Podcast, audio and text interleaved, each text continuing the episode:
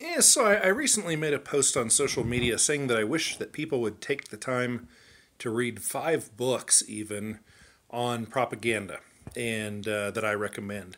And then uh, somebody actually responded and said, "Yeah, I'd actually be curious in what it is that you recommend." So yeah, I'm going to go a little bit above and beyond. First one, Win Bigly by Scott Adams. Uh, modern day. He's the guy that created Dilbert, the comic, um, and it's kind of a modern. He's an uh, ultra liberal. He describes himself as, and so it's kind of a different perspective. But I, I read it, even though I tend to lean not really liberal or conservative, but I read it anyway.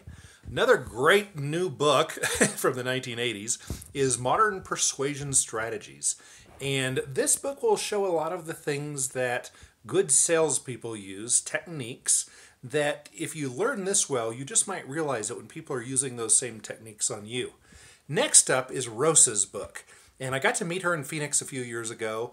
Um, awesome gal. Again, uh, she is with uh, Democrats for or Democrats against Agenda 21, and she wrote this. This kind of uh, is a good explanation of Agenda 21, and there is a new Agenda 2030. Uh, but this it's worth reading. Just put it in the back of your mind. Uh, it's a little bit easier than the actual book that the UN put out on it uh, that's simply titled Agenda 21. Great book. Uh, next one is thick and expensive, as it should be. Um, this is The Underground History of American Education by John Taylor Gatto. And uh, wow, what a powerful book. And the neat thing about this book is you can just read little bits and pieces here and there. And uh, yeah, it's, it's a great, great book. Now, I will admit that this book does not have um, you know, it's not all completely backable, up- upable. Um, so he does say, huh, it's interesting that this happens, and then a little bit later this happens. So it's not held to the highest of academic standards, but it is well worth reading and then just letting your mind stew on it for a couple years and see what you come up with. This has been declassified and released and is a great book the uh, CIA Manual for Psychological Operations in Guerrilla Warfare. And uh, you know, some people have the, the idea that propaganda is a thing of the past. It doesn't doesn't exist anymore. Well, uh, see what you think.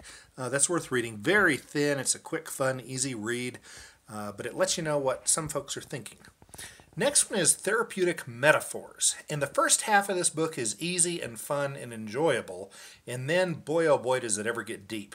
Uh, so just kind of keep plugging along and pretending like you understand. I probably got understood uh, 50 or 70% of the first half and probably only got 30% out of the second half. But it's a book on NLP, which is a debatably real uh, science or technique for communicating with people.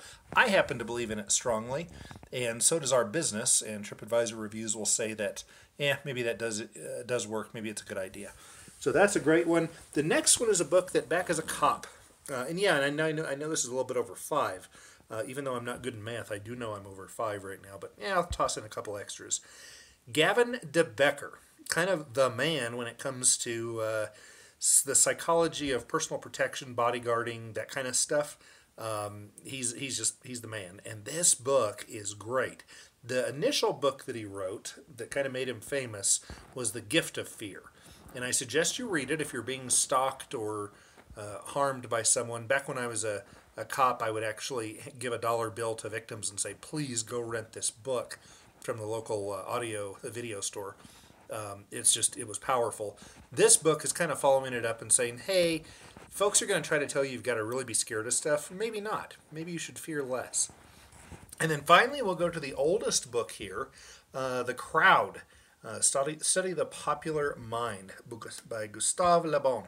And boy, oh boy, you want to talk about politically incorrect.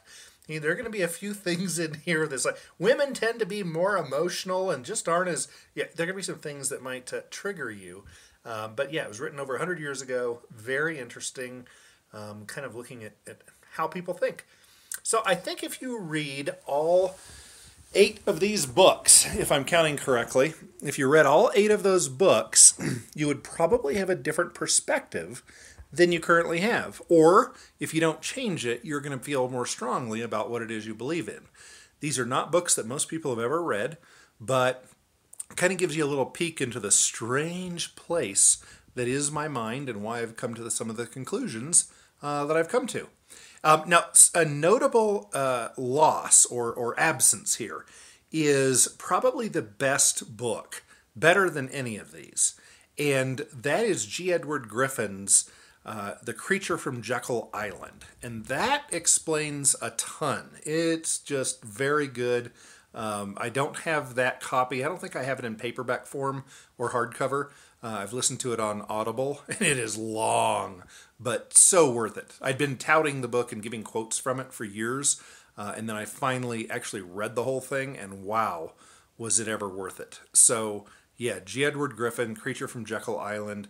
It is phenomenal, and uh, yeah, if you get through all those and you you haven't followed enough rabbit holes and you want more suggestions, boy oh boy do I have them.